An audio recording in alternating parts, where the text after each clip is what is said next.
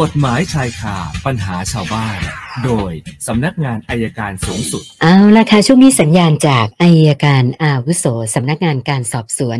สำนักงานอายการสูงสุด อาจารย์ปอระเมศวร์อินทราชุมนุมมาแล้ว วันนี้อาจารย์บอกคุยกันเรื่อง นายกรัฐมนตรีนะคะ สวัสดีค่ะอาจารย์คะสวัสดีครับคุณสุนันท์ครับ เชิญค่ะที่นั่นตั้งใจจะไปแล้วไปไม่ทันแน่นอนค่ะไม่เป็นไรเดี๋ยววันหลังไปใหม่ได้ค่ะอาจารธรย์รมดาไป ดหรอกครับเดี๋ยวค่ะดูวันไหนว่างก็จะไป วันนี้มาคุยเรื่องนายกรัฐมนตรีนะเป็นประเด็นที่จะตั้งกันได้หรือไม่ได้นะอืครับมนะนี่คะก็เป็นกฎหมายรัฐธรรมนูญจริงๆมาตรา 159 วรรคสามแต่เดิมเลยนะครับแต่ว่ามันมันจะต้องใช้ให้พ้นจาก 5 ปีอันนี้ก่อน คือเขาบอกว่าจำนวนเกินกว่ากึ่งหนึ่งของสมาชิกสภาผู้แทนที่มีอยู่ที่มีอยู่ แต่ไปเขียนในบทเฉพาะการว่าในช่วง 5 ปีแรกเนี่ยสว250 คนเนี่ย มีมากกว่าปกติก็คือว่าสวปกติปีหน้าเลือกเนี่ย200คนแต่ค่ะปีที่ผ่านมาเนี่ย250แล้วให้250ยังเลือกนายกได้ อันเนี้ยผมว่าเป็นมันมันมองพออ่านกฎหมายรัฐธรรมนูญเข้ามาก ๆ แล้วเรารู้สึกว่ามันมันตั้งใจล็อกเอาไว้อะนะค่ะล็อกเอาไว้เพื่อใครคนใดคนหนึ่ง มันเป็นอ่ารัฐธรรมนูญที่ไม่รู้สิผมยิ่งเป็นนักกฎหมายยิ่งอ่านนั้นเรายิ่งรู้สึกว่าโอ้บ้านนี้เมืองนี้เขาทำกันอย่างนี้นะค่ะก็ก็ก็ไม่ว่ากัน แต่ว่าสมมุติถ้าไปเลือกนาเลือกแต่นายกเอาเดือนพฤษภาปีหน้าเนี่ย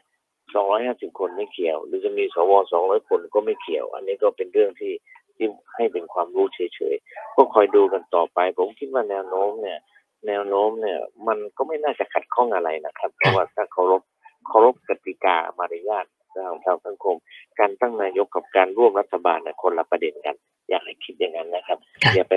อย่าไปบวกเอาพรรคการเมืองนั้นมาบวกว่าจะต้องร่วมนั้นเอาคำถามอันนี้มารัฐสภาของเราโดยเฉพาะสภาผู้แทนนะจะดำเนินการยังไงที่จะให้คนที่มาจากการเลือกตั้งเนี่ยเป็นนายกรัฐมนตรีแค่นั้นก่อนนะครับ แล้วเราก็คอยดูต่อไปยังมีเวลาครับแต่ ค่ะยิ่งยิ่งช้าเท่าไหร่ในบ้านเมืองก็ยังเสียหายมากเท่านั้นนะครับค่ะฝากไว้แค่นี้ก่อนอ้าวคุยเขาเราต่อเลยครับ อาจารย์คะคุณบริสุทธิ์ก็ถามเรื่องเดียวกับที่อาจารย์พูดเนี่ยแหละค่ะคือเขาบอกว่าเอ่อเรื่องการตั้งนายกเนี่ย ช่วงนี้สวหลาย ๆ คนก็ออกมาแสดงความคิดเห็นผ่านสื่อกันนะก็เป็นที่วิพากษ์วิจารณ์กันเยอะแยะมากมายนะคะ ก็เลยขอฟังความคิดเห็นอาจารย์ว่าพออาจารย์ได้ติดตามความคิดเห็นของสวแล้วเนี่ย อาจารย์คิดยังไงบ้าง คือจริง ๆ แล้ว สวก็น่าจะเคารพเสียงเสียงของประชาชนนะครับ ว่าค่ะว่าเขาคิดยังไง ทีนี้ทีนี้โดยจริยธรรมของสวตอนนี้เนี่ย ไม่ควรจะวิพากษ์วิจารณ์เรื่องนี้ตามมาตรฐานทางจริยธรรมนะครับค่ะไม่ควรจะวิพากษ์วิจารณ์อันนั้นลักษณะมันต้องเป็นอย่างนั้นมันเป็นข้อบังคับว่าในการของวุฒิสภาว่าในจริยธรรม ถ้าผมจำไม่ผิดก็ข้อ 16 จะไม่วิจะไม่แสดงความคิดเห็นในหน้าที่ของตนที่กำลังจะต้องพิจารณาค่ะ ผมบอกว่าน่าสนใจเรื่องนี้ครับ แล้วก็สื่อมวลชนก็ไม่ต้องไปถามเขามากหรอกครับ ก็ถึงเวลาเขาประกาศเขาเวลาเขาเปิดเผยชื่อเราก็คอยดูว่าใครที่สนับสนุนประชาชนหรือใครที่ไม่สนับสนุนก็ว่ากันไปตอนนั้นก็ได้ครับค่ะอย่าไปตกใจนะครับค่ะอ่าอ่าช่วงช่วงเนี้ยค่ะอาจารย์มีคนรอบๆตัวนะคะ ฟังการให้สัมภาษณ์ของสวคนนู้นคนนี้ หลายคนพูดใกล้เคียงกันมากเลย คือ เครียด บางคนบอกขึ้น นะมีทั้งเครียดทั้งขึ้นบางครับหลากหลายอารมณ์จริง ๆ นะคะ ส่วก็นใจเย็นไว้ก่อนนะนะใจไว้ก่อนเย็นๆไว้ก่อนบ้านนะนี้คะเรื่องนี้ทางแก้ทางออกอยู่แล้วล่ะครับ ค่ะค่ะ ส่วนท่านต่อไปคุณนพดลบอกว่า ญาติถูกดำเนินคดีอาญาแล้วก็จะต้องมีการประกันตัวนะคะ ทีนี้เขาสอบถามมา อาจจะไม่ค่อยเกี่ยวกับเรื่องกฎหมายเท่าไหร่ค่ะอาจารย์คือเขาบอกว่าเอ่ออยากจะทราบว่าทำไมการประกันตัวผู้ต้องหาโดยใช้บริการของบริษัทประกันภัยเนี่ยเขาต้องเรียกร้องให้มีผู้ค้ำประกันถึงสี่คนเลยค่ะอาจารย์ บริษัทประกันเป็นผู้เรียกครับไม่ใช่ศาลเรียกค่ะ เพราะว่าเพราะว่าประกันเนี่ยเขาไม่มีหลักประกันอะไรเลยค่ะเราไปจ้างเขาประกันสมมติฆ่าคนตายสมมติประกันสักสองแสนค่ะนะครับ เขาทำสัญญาประกันกับเรา แล้วจะมีคนอีกสี่คนไปค้ำประกันกับบริษัทครับอ๋อค่ะ เพราะฉะนั้นผู้ค้ำประกันก็เลยต้องต้องเยอะหน่อยนะคะ ส่วนคุณกัลยานะคะ บอกว่าเอ่อ ไปเจอเหตุการณ์ คุณแม่เลี้ยงเดี่ยวคนหนึ่ง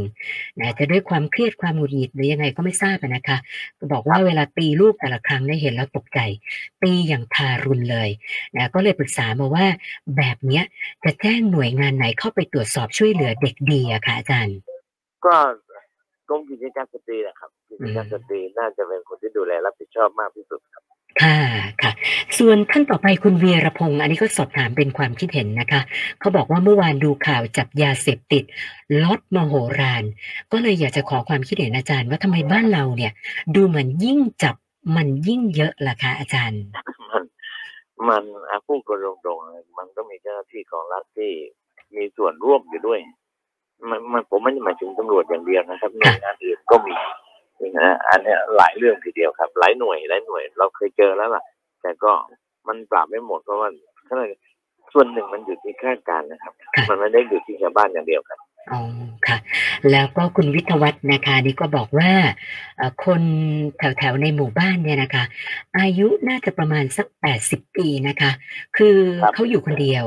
แต่ว่าสิ่งที่เป็นห่วงก็คือยังขับรถอยู่เลยนะคะ ก็เลยสงสัยว่าเอ๊ะผู้สูงอายุในบ้านเราเนี่ย กฎหมายกำหนดให้ขับรถได้จนถึงอายุประมาณสักเท่าไหร่เหรอคะอาจารย์ผมก็จะว่า